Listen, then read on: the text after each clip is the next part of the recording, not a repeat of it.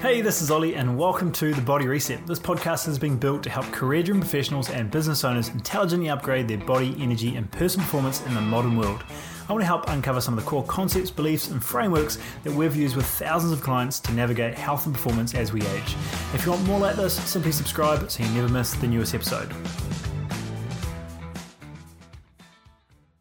So, what I want to go through tonight is the night formula. If you want to have a great day, you need to have a good night routine. And if you're a busy professional, you're a business owner, and you struggle to wind down at the end of the day, that's what I want to go through today. If you're not sure who I, who I am, or uh, if you've seen our stuff before, I'm Olly Wood, uh, founder of the Body Reset. We've helped thousands of busy professionals and business owners over the last decade uh, really get their health and body back on their side. And we do it in a way that's sustainable, smart, and actually enjoyable that allows you to fit this into every day. So, it's not just a six week diet, it's something that really allows you to build a strategy that's going to work long term.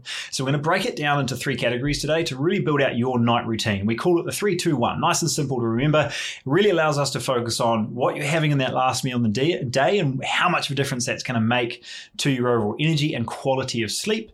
We're going to go through how to wind down from work. How do we make sure we stop that mental chatter so you can actually wind down? And then lastly, what are those main stimulus that are really going to get in the way of a good quality sleep? All right. So the first one I want to start with is obviously that when are we going to have our last meal and what should we have? The big part about the last meal is uh, it allows us to fuel you know the recovery i think from a recovery standpoint from training is one of the most important meals to recover from the day is what we're having in the last meal where we see a big issue is that there's a massive uh, worry around where to have carbohydrates in the day, especially in that last meal. And we focus a lot on nutrition timing with our clients and being able to really keep sustained high energy throughout the day is our biggest focus. One of the things that we see really, really helpful is that ability to calm the nervous system. Now, part of that comes from our awareness of how we respond to the outside world, how we're breathing and tuning in, but being able to calm our nervous system down in that last meal, carbohydrates can actually be really, really helpful. So, provided you're active and you're exercising on a relatively regular basis, it could be anywhere from sort of two to four times a week at least, then it allows us to utilize hopefully carbohydrates better in that last meal. And the ability to add 20 to 30 grams of carbohydrates, or just a good amount of potatoes, sweet potato, long grain rice, quinoa, something that's really wholesome and, and sustaining throughout the night can be a really nice way to calm the nervous system down. Now, the reason that's our three is we typically want to keep this about three hours away from bed. If you're someone who struggles from acid reflux, this can be somewhere where either one, we're eating the wrong foods, we're noticing that there has an inflammatory response, we're noticing that we're quite inflamed from foods, and that's going to have an impact on really diluting our stomach acid and causing further acid reflux. Uh, key note here is it's usually that we don't have enough stomach acid, not that we have too much. We see this really, really common problem, and when we're taking lots of medication, again, seek medical advice first. But certainly from what we've seen inside our world, when we start to remove a lot of these inflammatory food groups, we find what foods you feel best on, we start to remove a lot of these acid reflux issues. But if we're eating a meal and then lying straight down, or even worse, we're falling asleep on the couch, that can really have quite a big impact on uh, that burning sensation in our esophagus, that acid reflux that's starting to come through. So, giving ourselves a good three hours for that uh, in one category, but two, just giving ourselves time to digest foods and break them down before we go lie horizontally really will make quite a difference. So three hours, general, really nice gap to give you between when you have your last meal and when you go to bed. The second one we're going to go through is two, all right? The amount of hours we want to give you to switch off before bed. If you're not already uh, switching off ideally before dinner, which is a great place to start, but we want to give yourself at least two hours where we're switching off that brain. We're taking the time or giving yourself permission to unwind, to shut off from the day, not think about things right up until 2 a.m.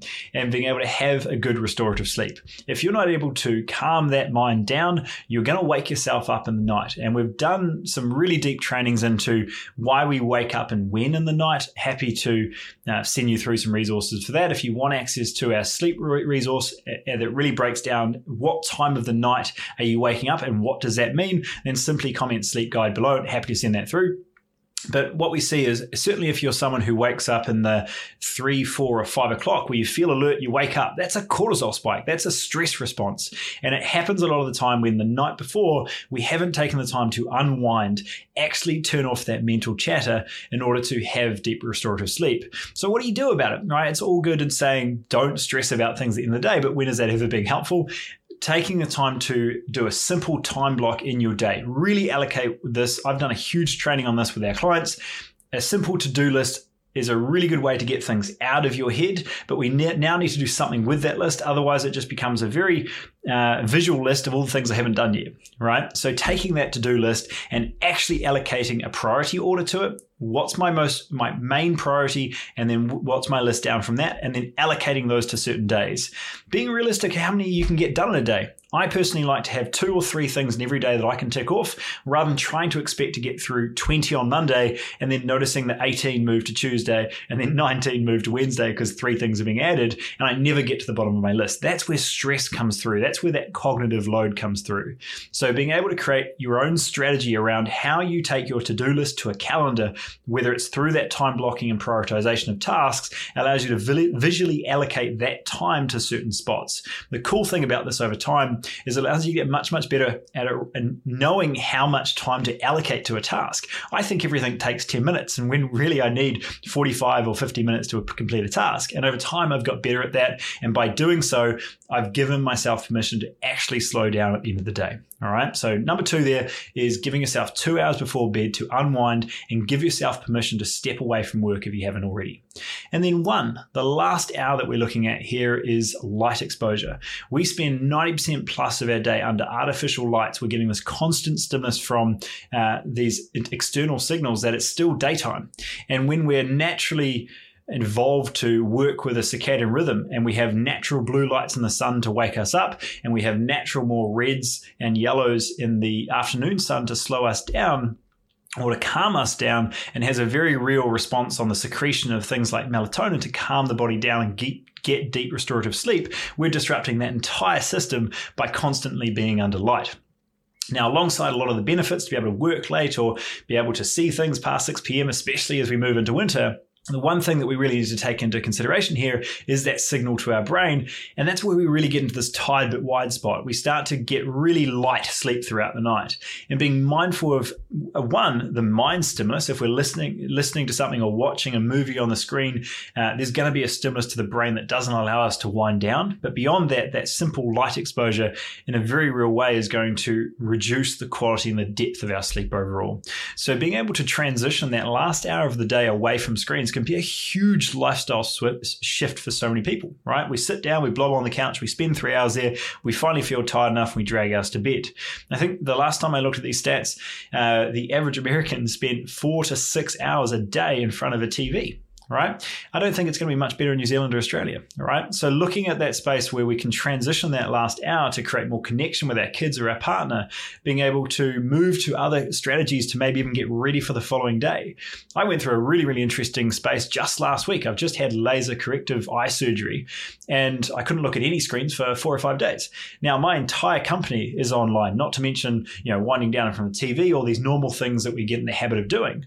And I managed to do my cooking. I managed to do um, some card games with my partner. I managed to do all of these things that actually were really quite enjoyable. I had really good sleep. I had a really nice structure. I was set up for the next day it's easy. It's it's it's something that it's so easy to do. It's so easy not to do. But it's that space where we, if we block out that time, it one improves our sleep. Not to mention the quality of our health, the quality of our relationships, and probably the quality of our work. That can be a very positive way to actually improve your entire lifestyle. So giving yourself that one hour, that challenge at the end of the day, to have that alarm on your phone. You want to be in bed by ten. Set the alarm at nine and get off that space. When you're able to make that shift over to allocating time to wind down and actually actually get to bed on time, you'll actually get to bed on time and you'll get a better quality sleep because of it. So, those are my three main steps that need to be put in place in order to create a night routine. We can focus on nailing the morning, winning the morning as much as we like. But to have a good day tomorrow, the first thing we must do is have a good night. And that's the unsexy, it's the boring stuff that makes this actually work long term. If we're focused on productivity and get the most out of the day, the first thing we have to nail is the capacity to do so. And it starts with sleep. So hopefully today was helpful. If you want access to this full sleep guide and really what I do for my routine, my recommendations of where to start, simply comment sleep guide below. I'll send you through the video of the full breakdown of when in the night uh, means what in regards to why you're waking up. That can be super interesting. And then also a full strategy and breakdown of the certain habits and t- techniques that we've used in order to improve thousands of clients' sleep. So hopefully today, nice simple video around sleep quality and the routine to really show up tomorrow. But those three two, one formula will really allow you to look at this through a new lens of a simple strategy that will just sit in the back of your mind. So hopefully that was helpful, guys. Hope you have an amazing week. And um, you know, I'm always here to help. So if there's any questions that you can drop in the group or anything else that I can answer for you, I'm always here to help. So have an amazing week and weekend, and we'll talk again next week. See ya. Bye. This episode was brought to you by The Body Reset, world leaders in health and performance coaching. If you love this episode, it would be a massive help if you just share with one person that you think would benefit. I'd also love to hear from you personally on social media or via email if I can help you personally. Until next time, remember long term change comes from self compassion, and thanks for tuning in.